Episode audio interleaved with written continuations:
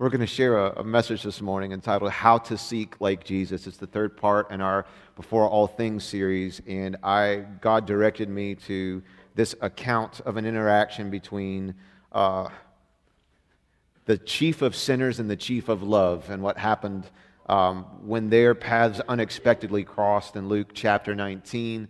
Um, there is definitely racial tension in this story.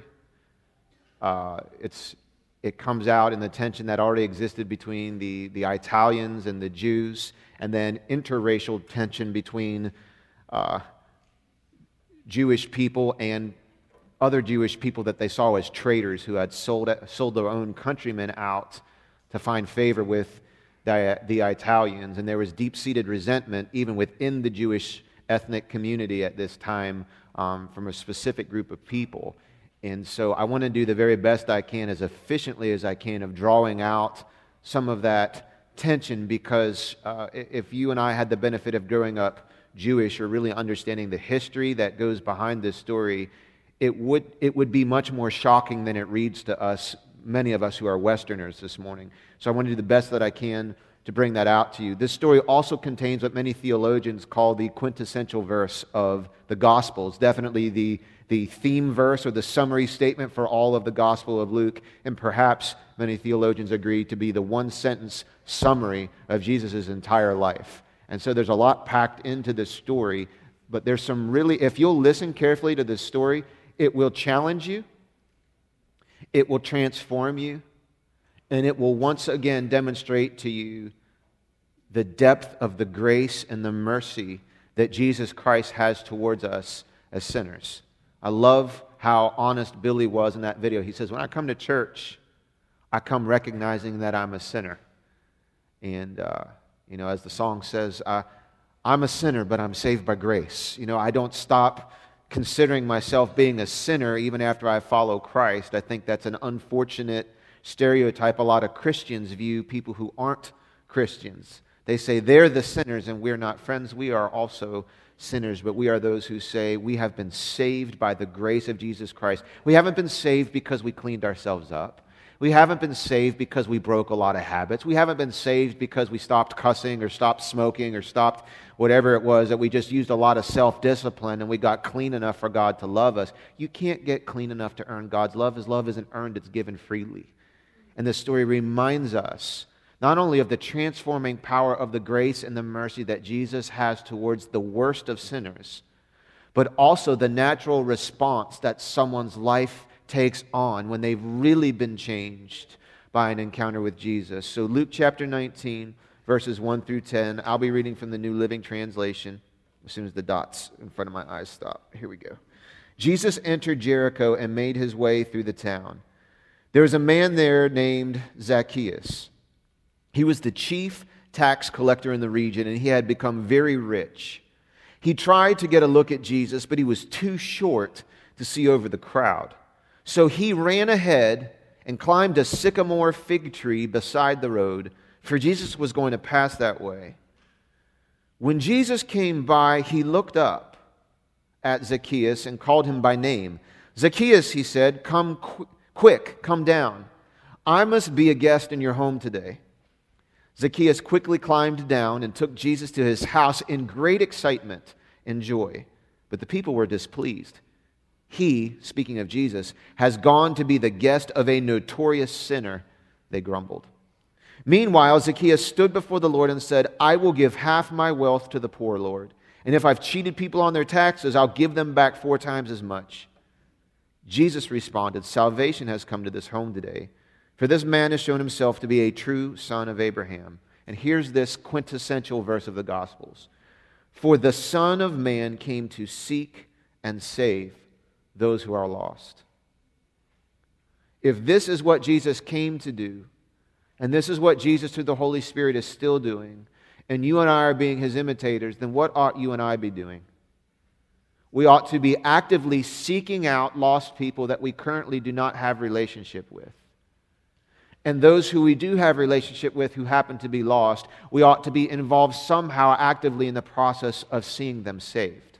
The big idea is simply this Jesus still seeks those who are lost, and so should we. Jesus still seeks those who are lost, and so should we. I want you to be very clear in understanding this. Advance is not about us building a better mousetrap so that you and I can be more comfortable and do less work and pat ourselves on the back and get warm fuzzies for something good that we did.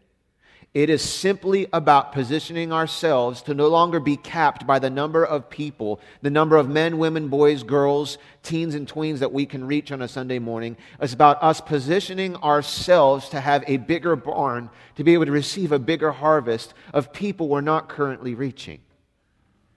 It's about us being able to now say we can be more effective and more aggressive in reaching the lost.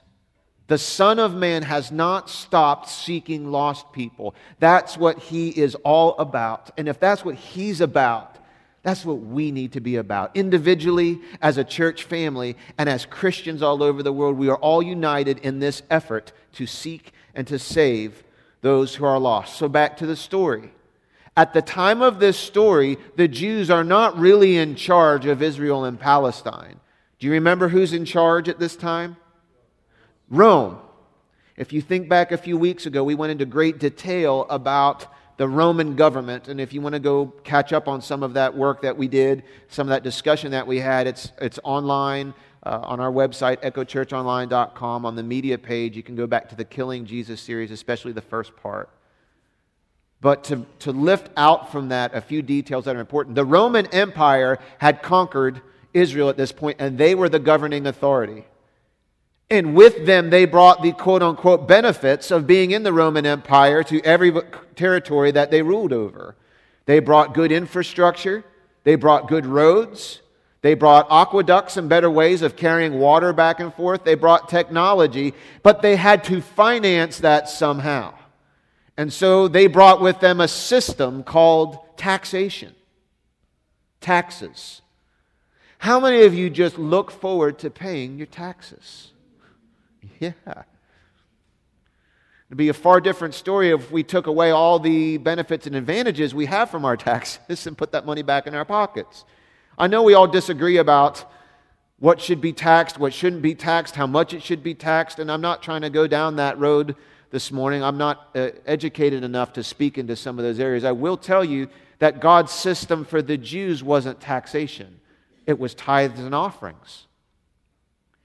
And when they were honoring the Lord and obeying the Lord, and they were living right before Him, and they weren't in danger of being conquered by other nations because God was for them, they were able to fund all of the needs of their nation by giving to the Lord through their tithes, through their offerings, uh, through different uh, benevolent acts and giving to the poor and meeting all those different needs. But now that Rome came along, they believed in taxation. And you have to understand, taxes were the, were, that was the water that floated the Roman Empire. That income was the lifeblood. That was the fuel that made it go. Taxation was big business for the Romans. And you have to understand how they went about collecting those taxes. That was also a big business that became kind of a, a mob racket. What they did was they divided up the entire Roman territory into uh, or the entire Roman Empire into tax territories, jurisdictions, local geographies, and towns and municipalities that were classified as tax districts. And what they did was they subbed out ownership of those tax districts to entrepreneurs. In other words, you could franchise out a tax, they franchised out all the tax districts to individuals, usually Romans, who would pay Rome for the right to have that jurisdiction. So if I wanted to, as a Roman, if I were wealthy enough, I could negotiate a deal with the Roman government to have the Perry Hall tax district.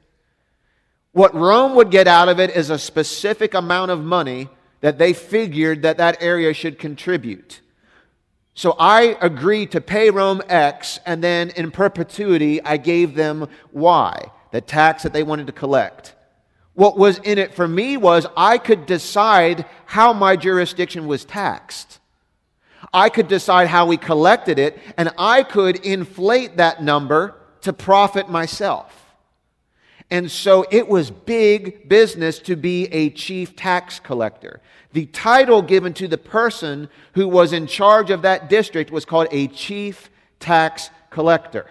Now, let's make this uh, more germane to this story. One of the prime tax territories, if not the prime tax territory, was the city of Jericho. The city of Jericho was one of the most lucrative franchise opportunities in the Roman taxation system for several reasons. They already had a customs office there.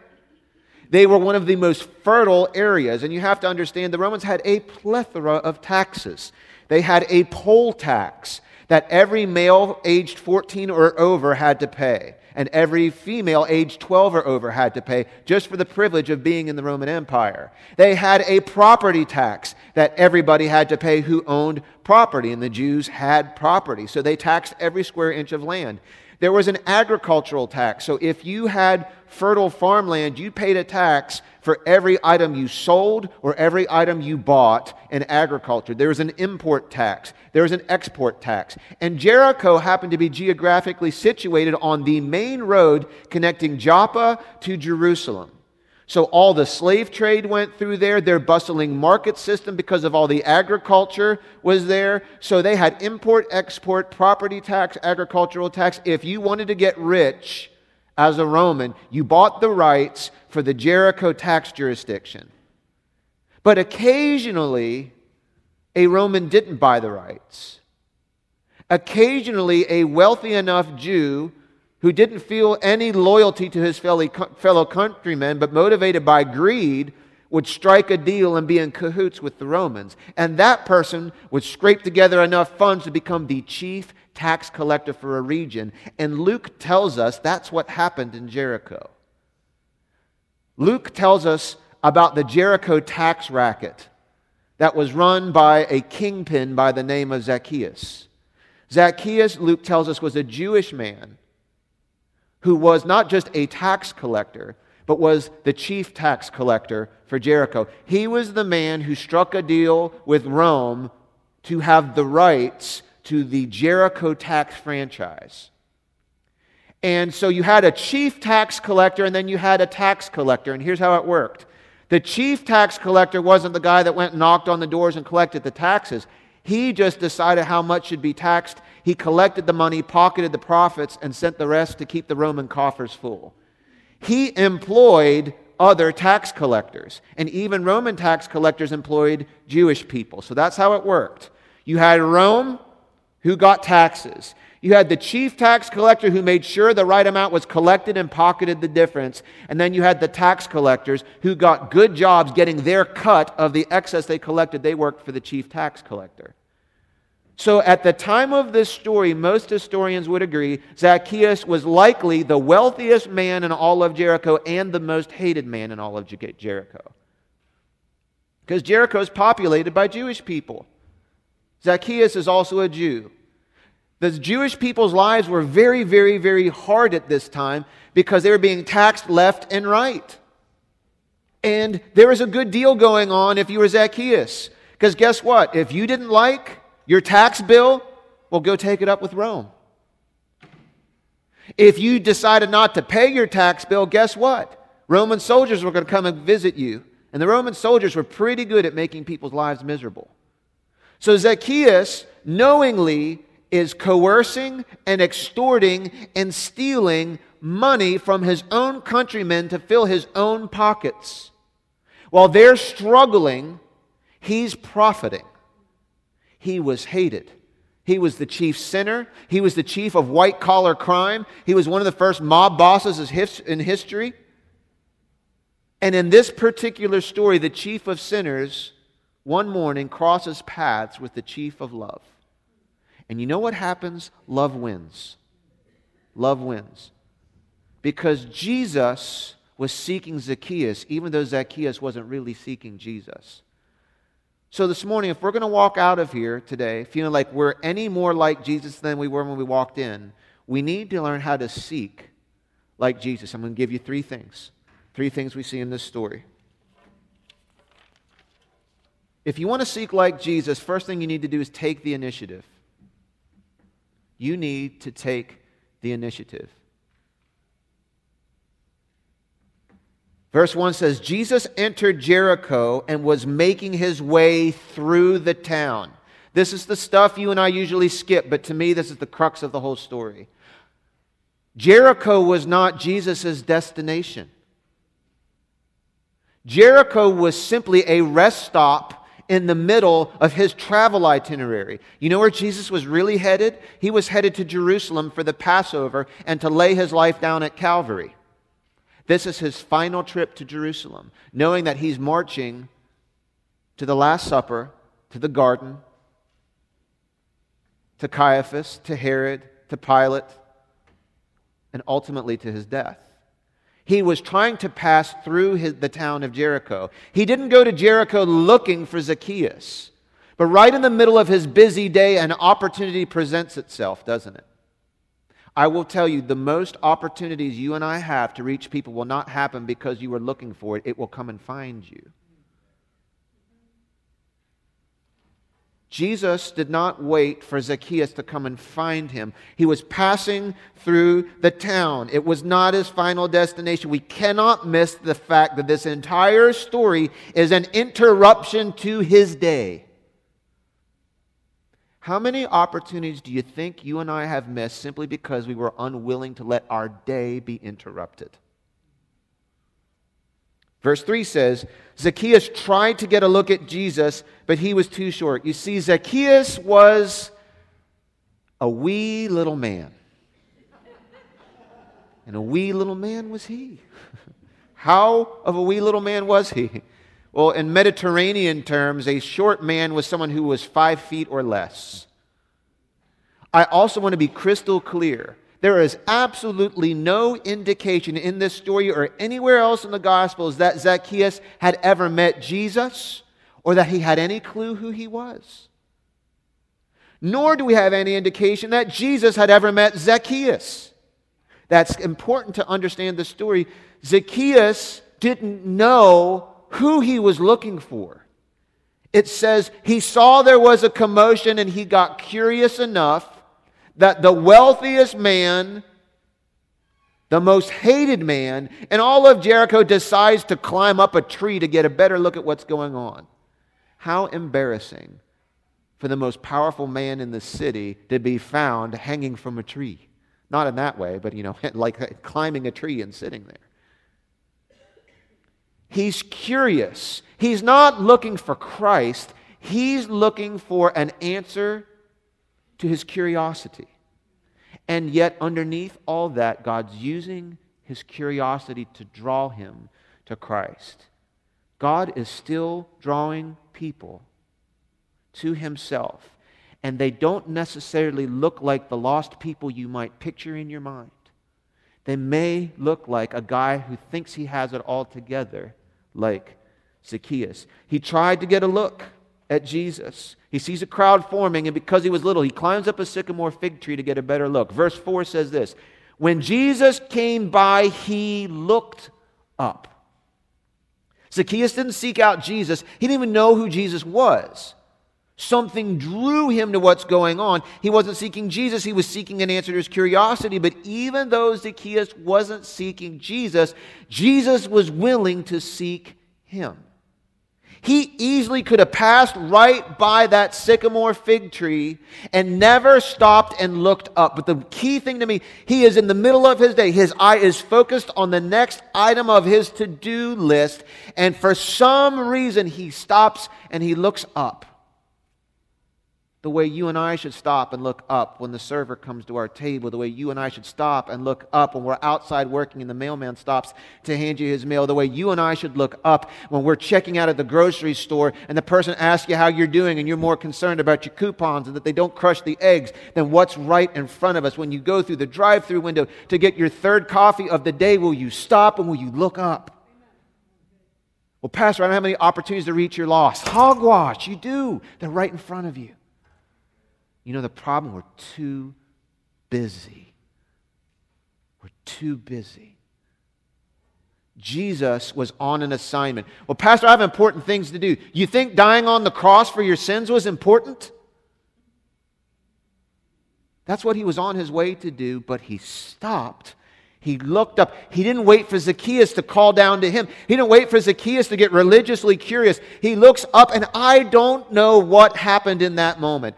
I don't know if Jesus relied on his omniscience, that he knew everything, and saw something in Zacchaeus' eyes that said to him, This man has a unique window in his life right now, and if he's ever going to be changed, it's going to be now. Don't miss it or if there was some cue from the crowd, but Jesus recognized something about Zacchaeus. I'm sure he wasn't the only person up in a tree that day.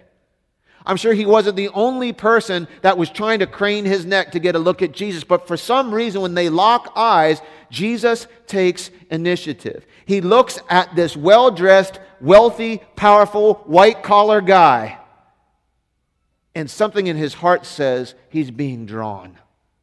He's being drawn. Friends, you realize that if you added the population of White Marsh and Carney and Parkville, Nottingham, Perry Hall together, you get 99,800 people, almost 100,000 people according to the last census. Do you realize the average median income around here, according to that census, is $84,000 per household? Do you realize that 90% of the residents of this community indicated they have some level of post secondary education? When asked if they have a religious affiliation at all, that doesn't mean are you actively attending your church. It's just saying if you had to put yourself in a category, what would you put? 19% of that 99,000 and change say, I identify as Catholic. 18% of that population say, I identify as Protestant. That's taking the five major branches of Protestant, of which we would be one. There's 18% that say that. Uh, what was the most recent stat?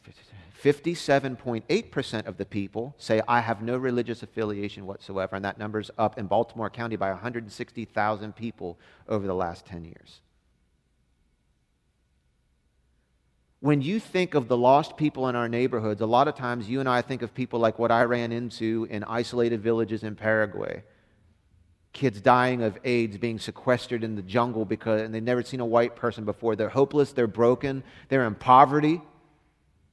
And you present the gospel to them and they grab onto it because they see their own brokenness. They feel like there's something missing. When you talk to people who feel like they only have a few weeks to live or a few months to live or they work in a job where they feel like their life's in danger all the time, those are the people, they might be a little bit open to the gospel. The people who recognize, I am a sinner, I am broken, I can't fix myself. Those people are acceptable for the gospel. Do you know what? It's difficult to go out into this community where these people may, where we say these are lost people, but we don't think of them as lost. It's not the person that we look at because how do you reach the person who's got a pretty good life?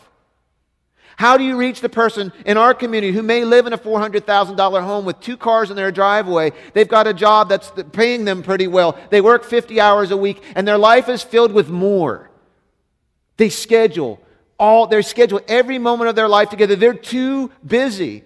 We got 100,000 people who make an average of $84,000 a year, 60% of whom say, I have no religious identi- identification, and every single one of them seems to be in an angry hurry all the time.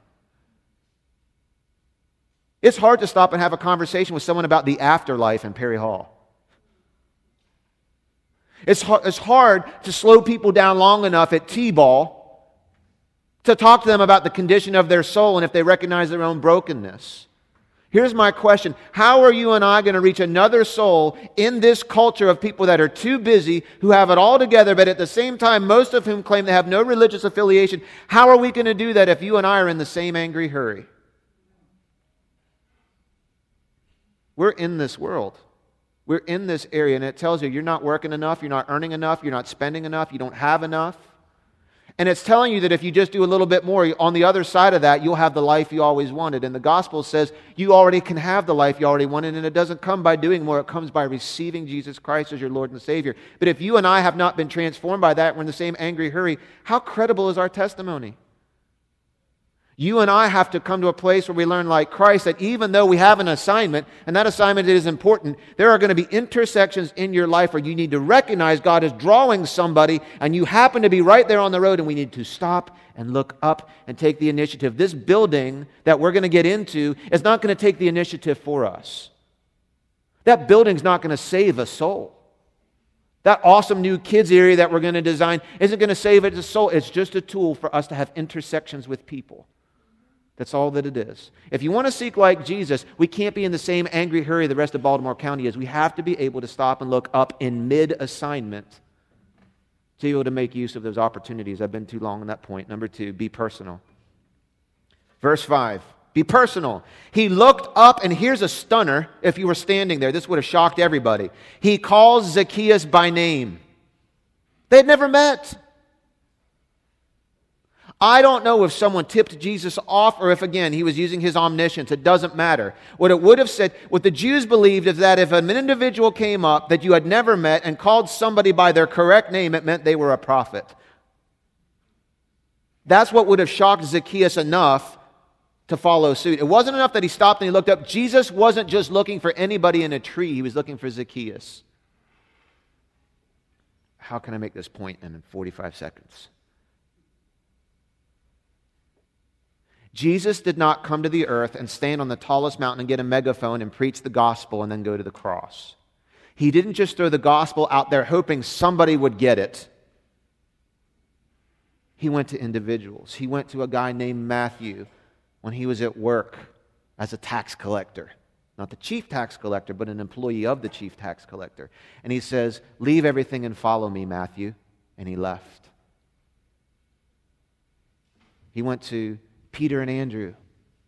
He says, Leave your business and come follow me. And they left. He went to James and John. He said, Leave what you're doing and come and follow me. He went to Philip as he's thinking deep thoughts under a tree. Come and follow me. You see, God doesn't want us to just stand here on Sunday morning and say, you know what? We preach the gospel, we put it online. Hopefully, somebody will get it.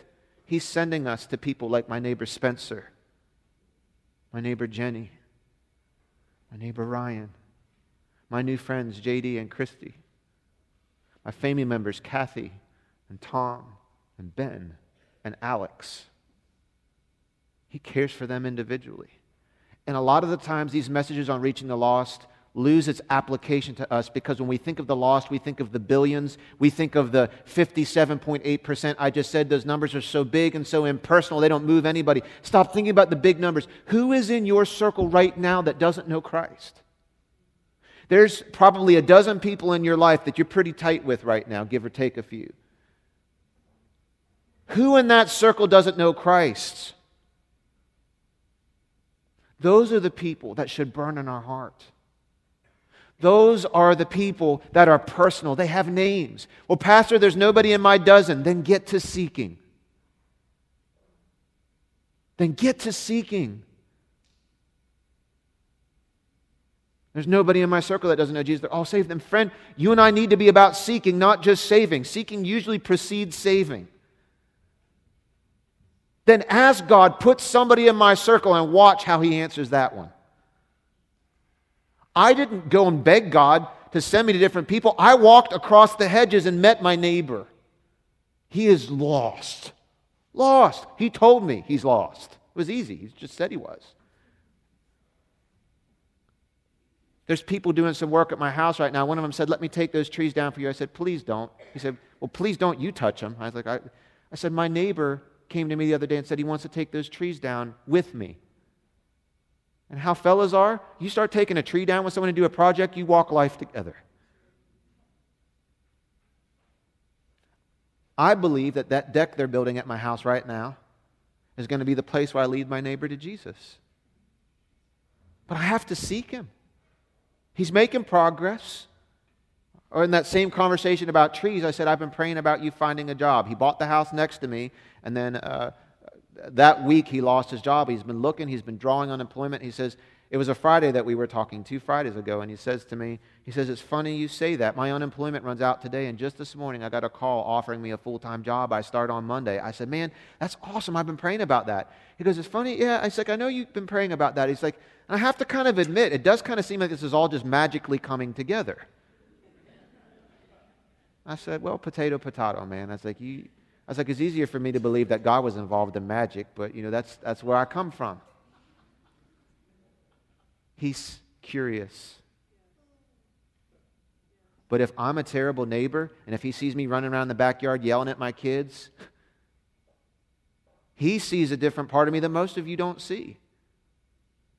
I am aware, I live my life every day with a keen awareness of the influence, whether I think I should have it or not, the influence I have on somebody. I'm probably the best Christian he knows. I don't believe God sent me there. I don't even believe that he was looking for God, but I believe God's looking for him. So one of the two of us needs to be seeking, and I'm going to take on at least 60% of that responsibility. Be personal, take the initiative. There's a lot more on that point. We'll leave it for the next time we talk about Zacchaeus eight years from now. Number three, expect a response. Because here's the reality I know there's two different types of listeners here this morning. You're listening this morning through the lens of you are saved and you have been transformed by Jesus. Or you're listening through the lens of curiosity. If you're this deep into the message, you're still curious. Whether you're listening on Facebook this morning, whether you're watching the podcast later on, whether you're listening to the audio of it, or whether you're sitting here today, here's what I want you to know. Here's what Jesus wanted Zacchaeus to know, and this is what transformed him. If you think, man, I really am a sinner, how can Jesus save somebody like me? Can he save me personally?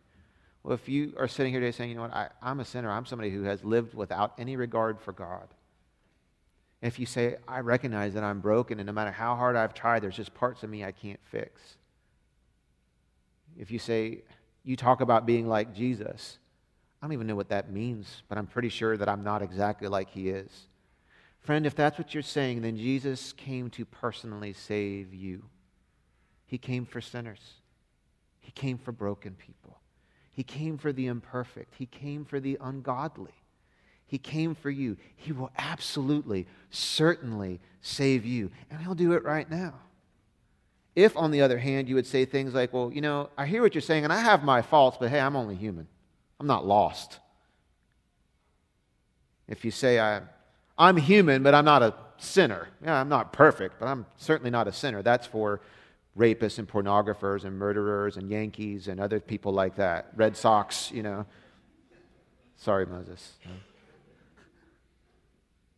If you say, I've done plenty of wrong things, but I wouldn't call myself ungodly, then, friend, Jesus probably won't mean much to you because you don't think you need a Savior. I am the one who says, I am broken, I am imperfect, I am ungodly. I need a Savior. And He has come and He has saved Phil Nauer. And, friend, He has come to save you too. If you're this far into the message, you might think you're just curious or whatever. God is drawing you to his son. God is drawing you to his son beneath the white collar, beneath the nice house, beneath the everything that looks right. You know what the Bible says? God is drawing you. It's more than just curiosity. There's something about his son that's drawing you just like it drew Zacchaeus. And when Jesus said, Come down, he responded. He responded quickly, the Bible says. Jesus didn't say, you know what? I'm going to go take care of a few things and then I'll come back, and if you're still interested, I'll talk to you. Friend, if you feel God drawing you, don't wait another hour. Don't wait another day. Respond quickly. And guys, when you are opening your life up to people and you are in that moment, respond. Expect them to respond quickly. Expect them to respond with obedience. Jesus said, Zacchaeus, come down, and he came down. If you come to Christ, do understand he demands our obedience. He demands us to listen. You can't come to Christ and say, I'm still going to do, I want a hybrid relationship where I get you and I get what I want to do too. That's not lordship. If you really believe he is who he says he is, then obedience is not a problem because obedience is where all the blessing, all the peace, none of the anxiety lives in obedience. He responded with joy. Well, I'm just feeling terrible and awful. Listen, let me give you some good news. You don't have to anymore. The Bible says Zacchaeus invited Jesus into his house with joy. The only time in the Gospel Jesus ever invited himself somewhere. He was always the invitee, not the inviter. But yet he breaks protocol here and he says, I must be with you today. I must come to your house. And there's a whole other message in that. Again, we'll save it for the Zacchaeus series later on. But, friend, expect a response when people are close to Christ. Expect that they're going to respond with haste. Expect that they'll respond with obedience. Expect that they'll respond with joy. And the last thing I'll say, expect that they will respond with repentance. You know, somewhere, we, there's a part of the story we don't get. I want to know someday the transcript of the conversation at Zacchaeus' house. It skips that part in the story. Jesus says, Come down, I need to stay at your house. The, Luke tells us he got down from the tree quickly. He was excited. He was filled with joy. The prophet who knew his name wants to come hang out with him. None of the other Jews wanted to reach him. They all thought he was unreachable. They hated him because of what he stood for. You and I still have to hate, we still have to reach the people that we hate because of what they stand for, friends. And our little, eh, eh, I'll leave that. Sorry. I, I, I know you want me to come on, but I'm going to stay right there on that one. You, you may need more than just your little monologue on Facebook to reach them. It's not bad to have your platform and say what you believe. I've never knocked that, but understand that may in and of itself not be enough. It may need some personal, it may need some initiative. Facebook, we're speaking to the masses. Sometimes beyond that, we need this, okay? But he called him down from the tree. He went to his house. And the next, we know that the people were upset about this because, you know, in the Jewish world, he, this guy was an absolute sinner. And if you were going to keep yourself clean, the Pharisee says you don't eat what sinners eat because they're not tithing, and you can't trust the meal they're putting out. And if you touch it, you're ceremonially unclean. So now they're all upset. This guy who thinks he's a prophet because he knew him by name, this guy who claims to be who he says that he is, is now eating with unclean people and with him. And the very next thing that we see, we don't know the conversation. I don't know what worship songs they sang. I don't know how the service ended. No idea. All I know is that the very next thing that comes out of Zacchaeus' mouth is this He says, I have sinned. I repent. I used to cheat. I used to steal. I used to commit extortion. And now I'm changing my mind about all those activities. I think they're wrong. And now I'm going to do the opposite, he says. Confession, repentance. I'm going to give 50% of my income to the poor. And everybody that I've cheated, I'm going to repay them a multiple of four times the amount that I swindled from them. That may not be, let me help you make that more uh, meaningful. Why it really perked the Jews' ears here is because the Mosaic law covers what you're supposed to do in terms of your income to the poor. And the Mosaic law told Jews exactly what they should do if they were guilty of stealing money. The Mosaic law said all of, your, of all your income, 20% is to go to the poor.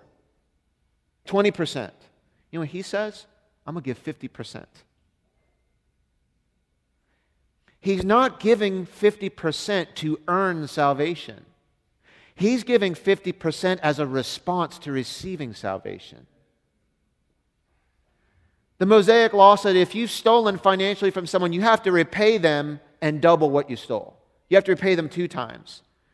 He says, I want to do the opposite. I can't live with the thought of all the sin that I've committed. I'm going to do what the law says, but I'm going to double it. Instead of just paying everybody back twice, I'm going to pay them back four times. This is the transformation of a man. I don't know what Jesus said. All I know is that a little face to face time with Jesus transformed Zacchaeus. And I wish we knew what happened next. All I could find, there is one extra biblical historical source called the Homilies of, Clem, uh, the Homilies of Clementine, uh, the Clementinian Homilies. Uh, nice light reading, but it's the only place we can find Zacchaeus in history after that. And here's what they say He ultimately became a, a traveling companion of the Apostle Peter and served as the bishop of Caesarea. Not in the Bible. Take it with a grain of salt.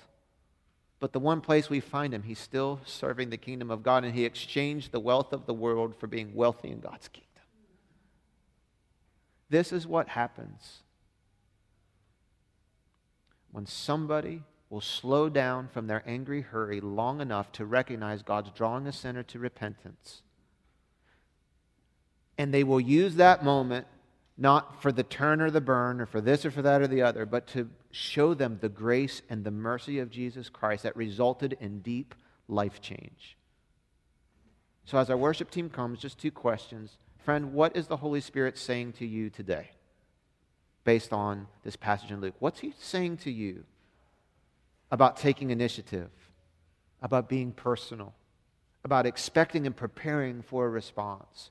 What is he saying to you personally about that?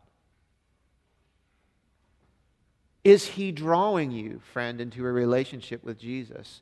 Are you somebody says that I identify with Zacchaeus? I'm the person, if you looked at me on the outside, I've got it all together. I have a place to live, I have a career, I have an education. I don't feel like I'm missing out on life until I look at it through this lens and I say, now that I think about it deeply enough, I am missing something. I am lost. All those things in and of themselves are not satisfying the deepest part of my soul. Even the best education, the most money, and a nice house, and two cars, and whatever, I, whatever it is that I have, I recognize that I still crave for more. And I think that maybe the more I have, it still won't satisfy that. There must be something more, and it is, it is Jesus. And yes, He wants you to hear this message for you specifically, my brother, my sister. He's drawing you today. He's not asking you to pay double taxes or to give 10% to your church or to do a whole bunch of good things in order for Him to love you. He just wants you to accept Him and surrender to Him and confess Him as your Lord and Savior. And what I can promise you is that He will transform you and you will find yourself out of the joy of your heart doing all kinds of good things that people without Jesus can do, but you'll be doing it for a different reason. It'll be coming from a different place. People without Christ do those things to feel better about themselves to try and save themselves. People with Christ do it out of an overflow of love. They do it because they get to. It's not a weight, it's, it's light, it's easy. And Echo, what do you think God is saying to us as a church today about this? I think some of the things that He's saying to us is to not expect that this building we're going to build is going to do the work of reaching the lost for us. It's just simply a tool for us to use. I think he's reminding us not to think that when we move into this building, we're going to drop a lot of confetti and we've finally arrived. We've got a big assignment, and it's seeking the saving the lost. Nor do we have the luxury of assuming we have 24 months till we have this building to reach your neighbor. If God brings a harvest, we'll figure it out. My job is to prepare you to leave this place knowing that your assignment begins the moment we see, say amen today. Your assignment of seeking and saving those who are lost. Let me pray over you today as our worship team plays quietly. I'll invite our prayer team to come. They're going to take their places across the front.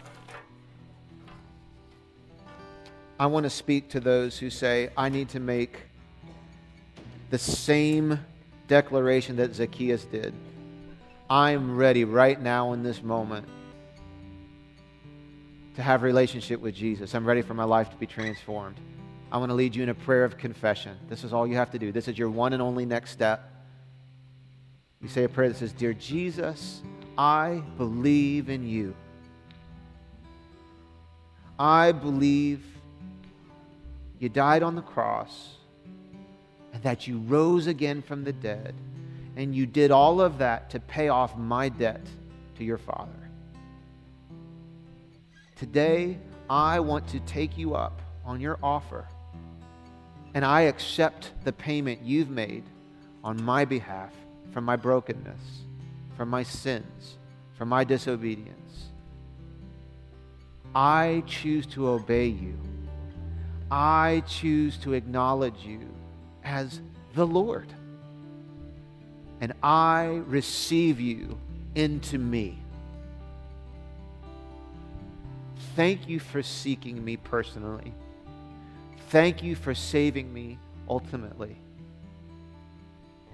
I am so ready to be changed and transformed. Nothing is missing. I'm complete in you. In your name I pray.